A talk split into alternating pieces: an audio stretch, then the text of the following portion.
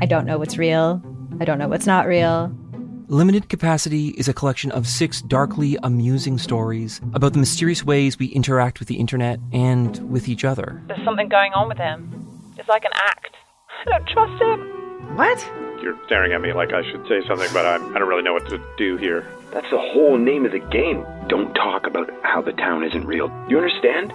Limited Capacity, available now on CBC Listen or wherever you get your podcasts. This is a CBC podcast.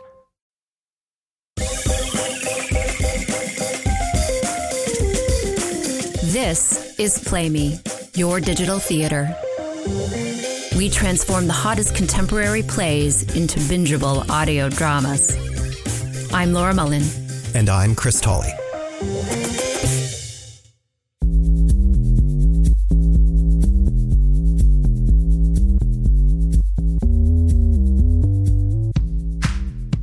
Welcome to Play Me, your ticket to some of the hottest shows by award winning playwrights. We're back with a brand new season of plays that we're excited to share with you.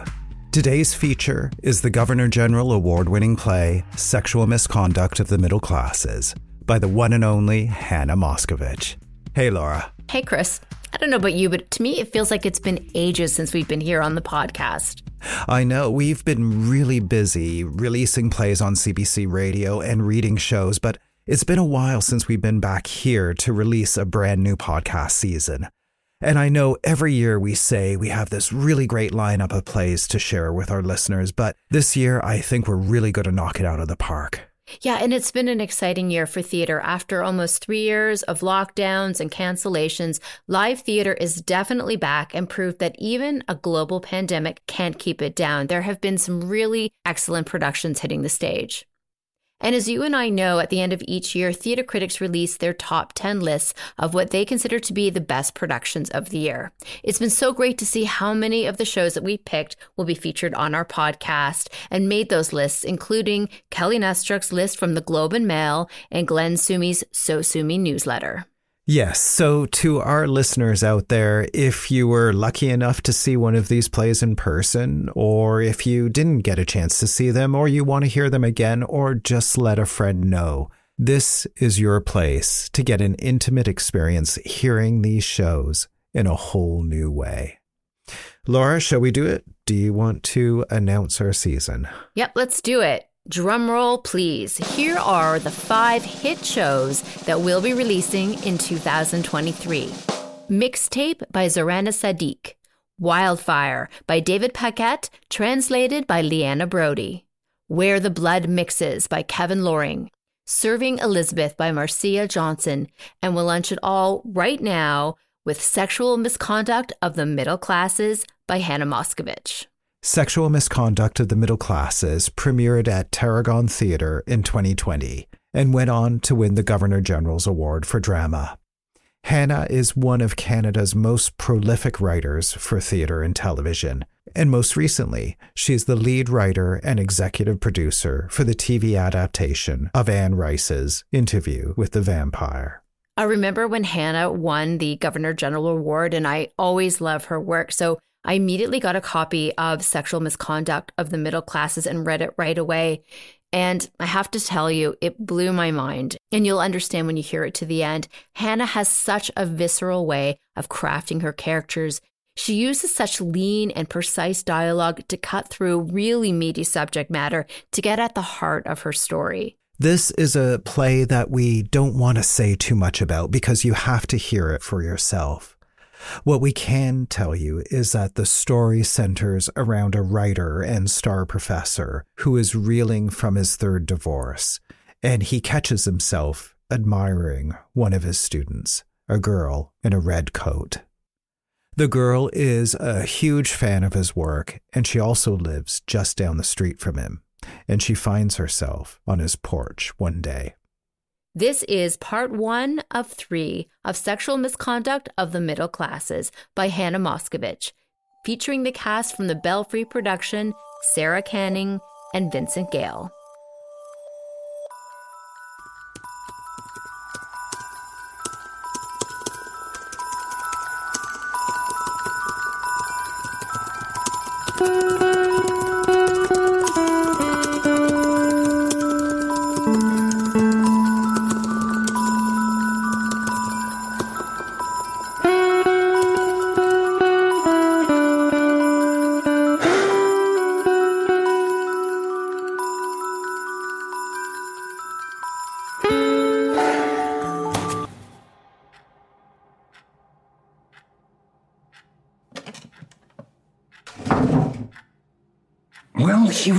Agitated. He didn't know why. Nothing came to him.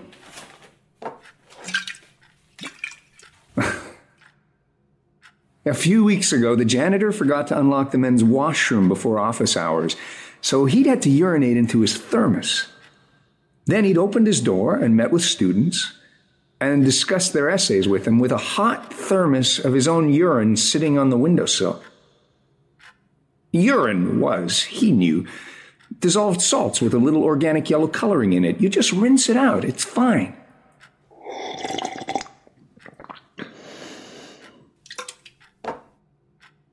He'd been trying to jot down lecture notes, but he'd been too agitated, so he'd switched to grading papers, and now he couldn't even fucking do that. What the fuck was wrong with him?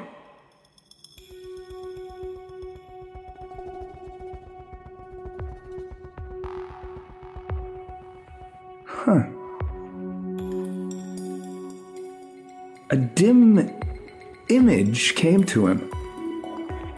It was of a girl in a red coat. Could it be a fragment of. His publishers were waiting on a novel about turn of the century lumberjacks, so hopefully this girl was part of that or could be shoehorned into it. Because also, come on. A girl, a, a young girl. Wasn't there something deadly about the young girl as the object of fiction? Wasn't it where writers went to expose their mediocrity? Because wasn't it so often the young girl who was grossly underwritten? A cipher, a sex object, reduced to a cliche by lust addled men. Nearly two o'clock which meant a lecture on the death of postmodernism and the rise of transrealism with its adjacent mainstreaming of genre fiction to some 90 or so second years. So that should really meet them where they're at. That was a joke. Lately, he'd had to point out to his students when he made jokes, as in, that was a joke. Maybe his delivery was too dry. That or he was getting old. He, uh, he, he liked to lecture without notes and address his students with a casual, jokey style, as though he were saying to them, We're all just trying to make sense of these beautiful texts of staggering genius. I just happen to have spent a little more time with them than you have. Because this was 2014, and anyway, it didn't help to intimidate the students. And he was on the side of the Greeks. Learning is a seduction. The erotics of pedagogy. That was the sort of thing you couldn't say out loud without getting fired. He watched as the throngs of students came into the auditorium and flung their book bags down, milled about, small talking, posturing, texting, scarfing cheap food. Strange. He was still agitated as though we were waiting for something to happen, as though we were waiting for.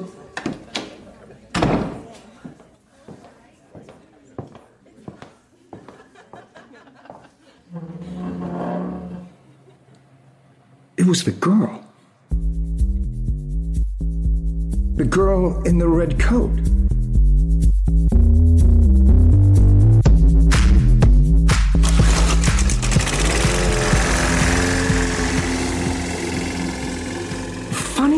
About it, and it went unacknowledged because how do you acknowledge it? Was that the subtext of college life, which is to say, his life, was sex between teenagers. He tried to pretend, like all the other faculty, that it wasn't happening, that he couldn't see it. Kids came to class with engorged blackened hickeys on their necks and looked up at him, taking notes, blinking, studious for a whole class. The garbage can in the disabled washroom down in the basement was almost always stuffed with condoms. Their tips bulging obscenely. Sometimes, a student would ask him a typical question, such as, Can I have a higher grade? And then they would tune out his answers because some thought some thought of sex had obviously occurred to them and made them go momentarily deaf. Even in the midst of pleading their case, they couldn't focus because they were so befucked by thoughts of fucking. And he'd always stood outside of it all with a wry smile, watching the swirling human drama, watching the young people be young. But now, somehow, all right, all right, okay. He might have changeable taste in women, as one of his ex-wives had put it, but he was not. He had he had never been attracted to. Well, no, there'd been a phase.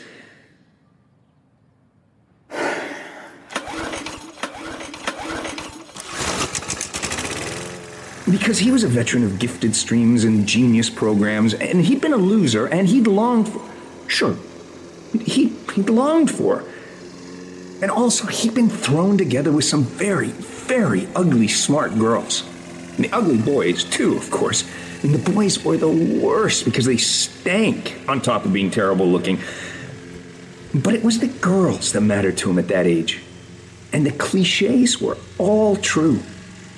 Either obese or freakishly thin, cross eyed, blemished, hunched, pear shaped, or horrible, dull, stringy, matted hair that looked like it had been thrown up by a cat, or terrible non style style. Classical music camp t shirts with enthusiastic slogans. I'd rather be at classical music camp. Classical music camp is fun. So, of course, he'd lusted after sluggish minded cheerleaders with glassy doll like eyes and bland two white smiles, who read celebrity junk and whose sole claim to academic achievement was good penmanship. And however low an opinion he might have held of them, he still had a hard time not imagining their lipstick lips wrapped around his cock. But the cheerleaders had been his own age, not younger than him, not his students, no one who looked up to him. Quite the opposite. And second of all, he'd grown out of his attraction to cheerleaders mostly because he'd eventually had enough sex to hit that tipping point where he wanted something more than simply more sex. He wanted women who had a sexual imagination, who were his peers in college, who gave papers at conferences, whose sole objective when reading a book wasn't to pass an exam. You know. Women. Not little fucking girls.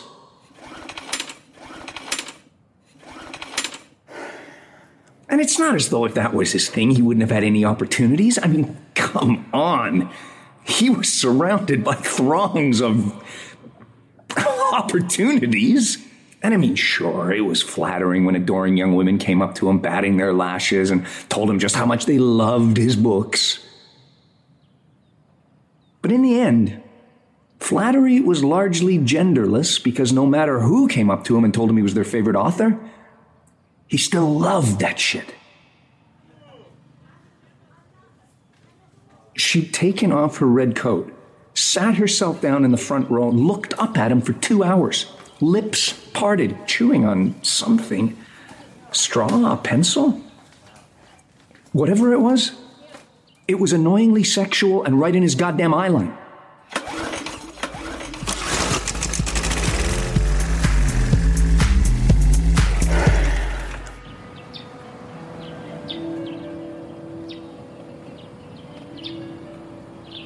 Hi. Hi. I'm in one of your classes. Hi, yes? I was going home. I live right there. Oh, you live. You live uh, right there. So I go by a lot. Right. That's uh, that's what you're doing. You're going home. I- I'm sorry. I thought you were trying to get my attention.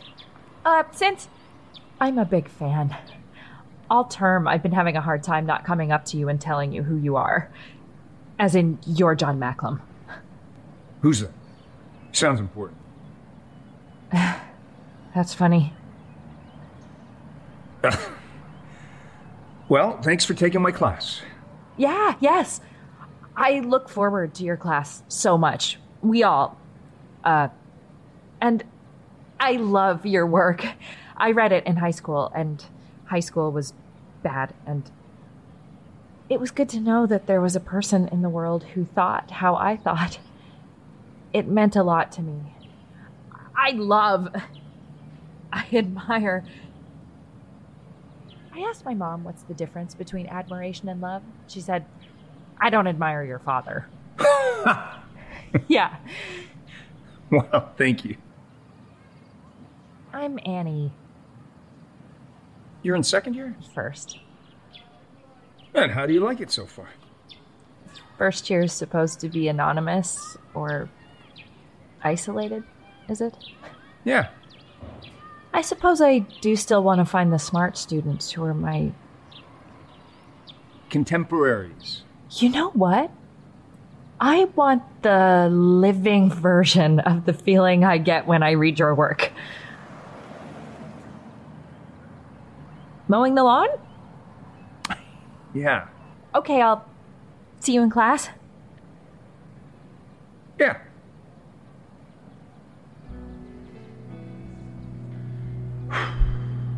Well, yeah.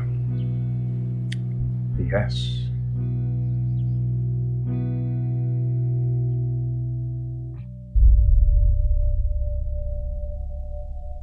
The stupid thing about it was that after talking to Annie, it all made more sense. She'd probably been 10 paces behind him or 10 in front all semester, following him to class, following him home in her red coat. So, of course, that's why she'd floated into his brain. Part of the minutiae that your subconscious picks up from your environment. But then why? Why was he still thinking about her? He'd gone inside and Googled her, found out her full name from the class list, and then turned up a photograph of her from high school on the field hockey team. And from the admissions website, he garnered that she was pulling superlatively good grades, including an A in his own class. Then he'd become so panicked by his interest in her that to calm down, he'd taken the cigarettes out of the freezer, the ones that he smoked socially from time to time, and stood out in the cold spring they were having on his fire escape beside the limp bags of garbage and the wet newspapers. He smoked the whole pack. He saw life stretching out ahead of him in which he got lonelier and weirder. Then he'd gone back inside and tripped on a loose floorboard, which was inexplicably the last straw. And he'd picked up the phone to call his wife, from whom he was currently separated, and she'd answered the phone with a laugh in her voice, as though he were pulling her away from a hilarious dinner party. His wife. His third wife, this was. Yes, yes. Yes, it was his third wife had left him six months ago, and then he'd gone through something of a bad patch. It all started with her telling him that the tenants living in their investment property, a small condo downtown, had given their notice. And what good timing! Because she was going to go live in it for a while by herself and think about things. And by the things she wanted to think about, she meant the flaws in his character. She'd been very measured and adult during the conversation, so measured and adult, in fact, that at first he failed to understand what was happening. And once he had understood she was leaving him, he was shocked to shit, both by what she was saying, but also by the emotional economy with which she was saying it. As though she wanted to avoid having a big end of the marriage fight as though she'd withdrawn his right to fight with her in the same way that she was withdrawing his right to reach out and touch her tits. He sat across from her, looking down at his hands, nodding, throttled, thinking to himself, fuck is your problem? Because he didn't beat her or, or cheat on her. Which was ridiculous vestigial sexism on his part. This was 2014, and obviously she should have higher standards than not being beaten and not being cheated on. Obviously, she wanted more from him more attention, more affection. And now that she was forcing him to review the last few years of their marriage, he could see it. There were signs of disappointment on her part, of a slow constriction of her demands on him, a lessening of her hopes. As he relentlessly drafted and redrafted his last novel and left her to her own devices for months and months on end, all of which was confounding because he tried so hard not to fuck up this marriage. Be- because, among other reasons, I mean, such as loving her, he fucked up his last two marriages, and yet here they were, He'd civilly discussed with his wife what furniture from the house she should take with her and where in the basement the second set of dishes and the extra blender were stored. And then he duct taped boxes for her and he rented her the moving van and then waved bye to her as she left him in it. And then he'd gone back inside in a black, suffocating rage and he drank too much and he stopped clipping his toenails and that had gone on solid for a couple of months. He still typed. Joyless typing. And Todd signed autographs. And then finally, finally, the depression had started to lift. And the last few weeks had been less fraught, less. And then last night, he'd mowed the lawn, met Annie, freaked out over a floorboard, and after diligently avoiding all contact with his wife for months and months and months, he'd broken down and called her. And she'd answered with a laugh in her voice, and it sure sounded like she was having a ball without him. And they'd had a terse conversation that turned into an infuriated one. And then they finally had the big fucking fight that he'd been angling for all along, ending with his wife yelling into the phone, we never got past the front hallway of our relationship. And him yelling back, Well, fucking come on into the kitchen then, for fuck's sakes. The kitchen's fucking great. It's magic in the kitchen. Which teetered on the edge of hilariousness for a moment. But then they both started to cry. And he'd asked her if she was alone, and she was, and if he could come over and talk to her in person. And he'd driven to their downtown condo, and his wife had let him in, and and he'd said he was so, so sorry about it all. And she said that she was so, so sorry too. And that led to the bedroom and to sex and, and to more crying. And to his wife telling him that she'd thought about it. And she didn't want to have to lobby him for the attention and love she needed. It was too shitty. It was too lonely. And she was very sorry, but the marriage was for her over.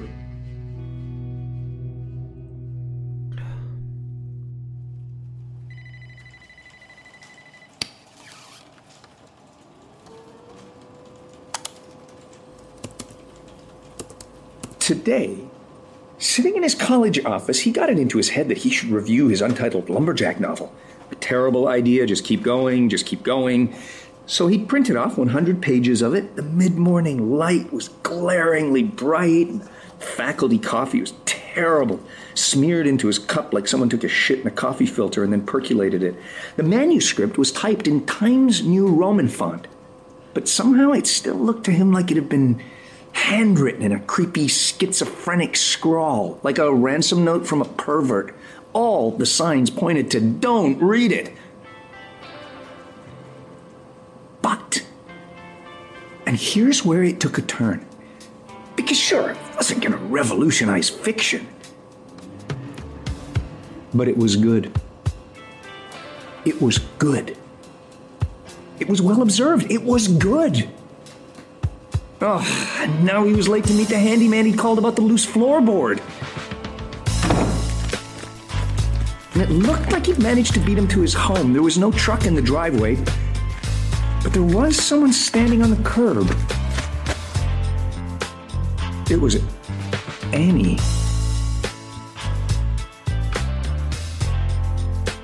We'll be right back. I don't know what's real. I don't know what's not real. Limited Capacity is a collection of six darkly amusing stories about the mysterious ways we interact with the internet and with each other. There's something going on with him. It's like an act. I don't trust him. What? You're staring at me like I should say something, but I'm, I don't really know what to do here. That's the whole name of the game. Don't talk about how the town isn't real. You understand? Limited Capacity, available now on CBC Listen or wherever you get your podcasts.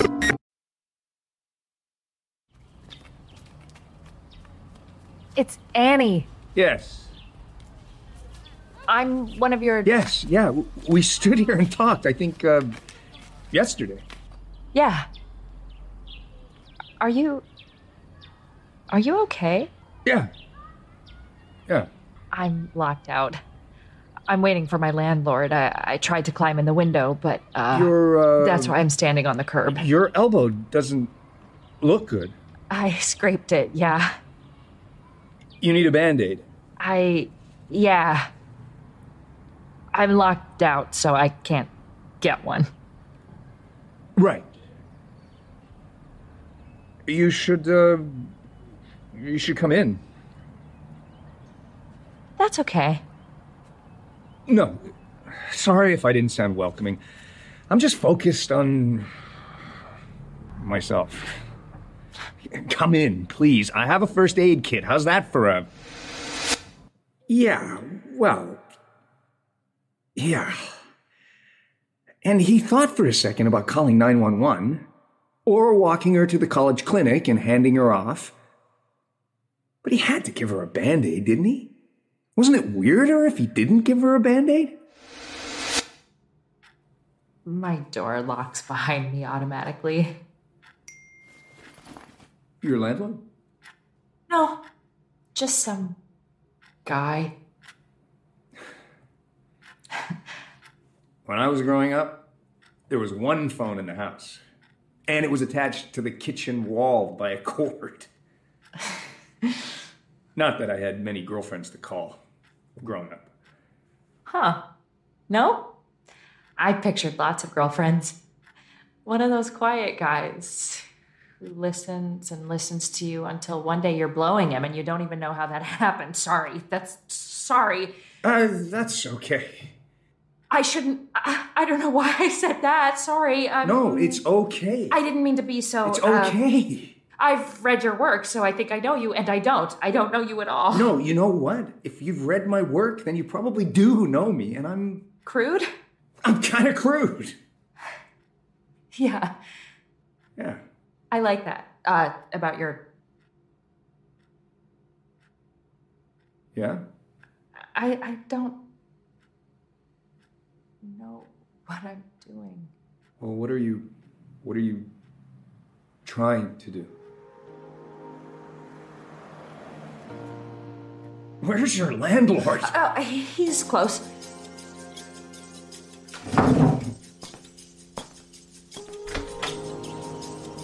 Thanks for. Uh, I hope your arm feels better and I'll see you in class.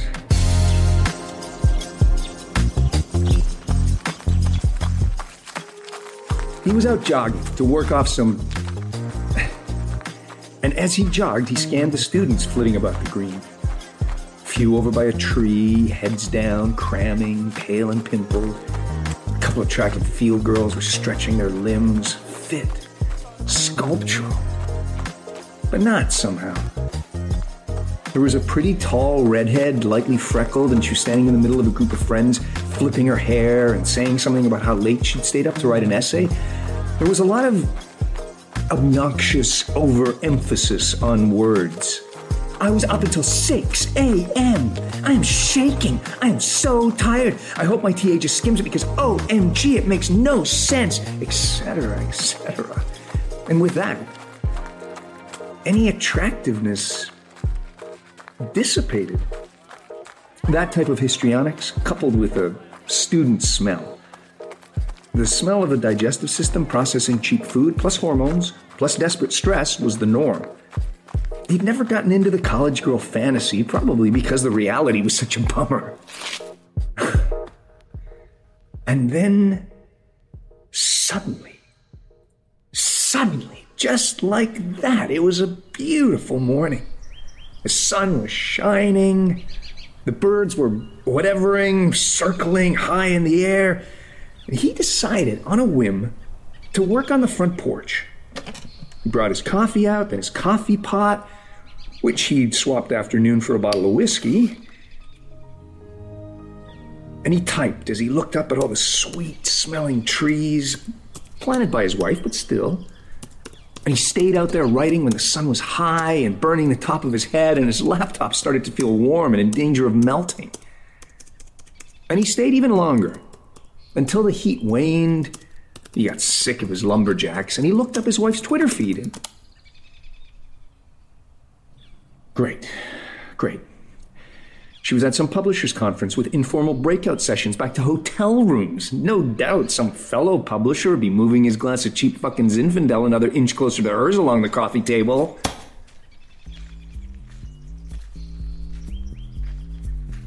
Oh. Annie, how's your arm? Better. Working? Yeah. On a book? Mm hmm. About. Lumberjacks. At the turn of the century. The reviews will say how wooden my characters are. That's funny, but no, they won't. They'll make puns about my sex scenes. There's so much wood in Jon Macklem's erotic lumberjack tale. Well, that's okay. That'll help with sales. Do you write? No. Or not well. Right. And mostly essays, seeing as how I'm an undergraduate and all. Right. I'm 19. I don't know if I've had enough experience to. Experience of what? Well, I grew up on the internet, so Then you're poised to speak to your era. maybe. I, uh. I have some small, uh. S- small, uh. thoughts about, uh. uh Annie. Sorry, I'm stuck on an interview I watched with you. You said that you think about what's not being said when you talk to people. No, not all the time. So I'm distracted by what you think I'm not I'm saying. no, I'm no. I'm yeah. I'm considering why you're on my porch. For help with writing? No. I, I hope you don't think I'm angling. No, it's not that. I wouldn't hand you my crappy writing. I, thought maybe you'd like me to come and say hi.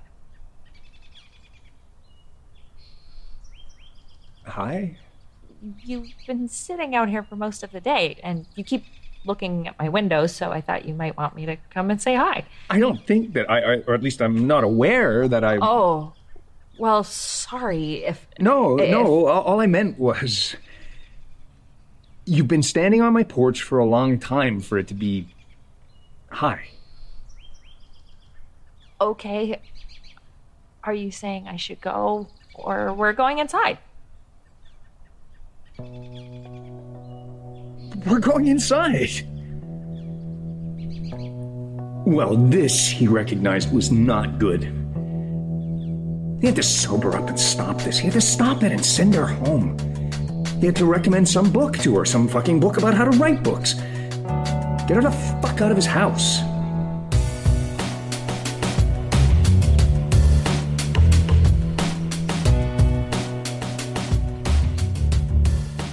That was part one of Sexual Misconduct of the Middle Classes by Hannah Moscovitch. Parts two and three are available now here on the podcast. The play featured Sarah Canning and Vincent Gale. This recording was directed by Michael Shimada and featured some original music by Tobin Stokes. Sound design and editing are by Chris Tolley. Sexual Misconduct of the Middle Classes received its world premiere at the Tarragon Theatre in Toronto in 2020. Thank you for listening to the podcast. And just a reminder you can always catch us on CBC Radio 1 on Sunday nights at 9 and Wednesday nights at 11.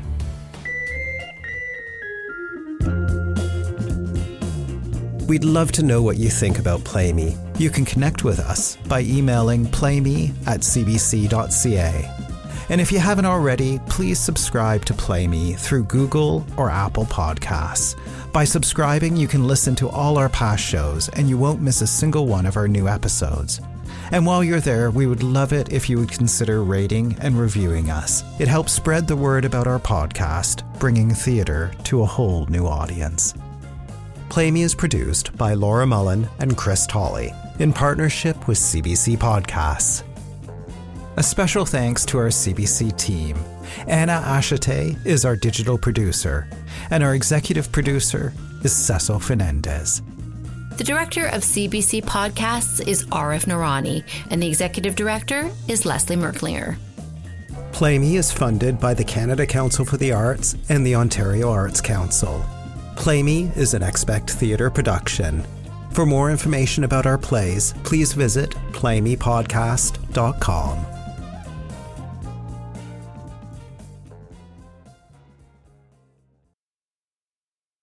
For more CBC podcasts, go to cbc.ca slash podcasts.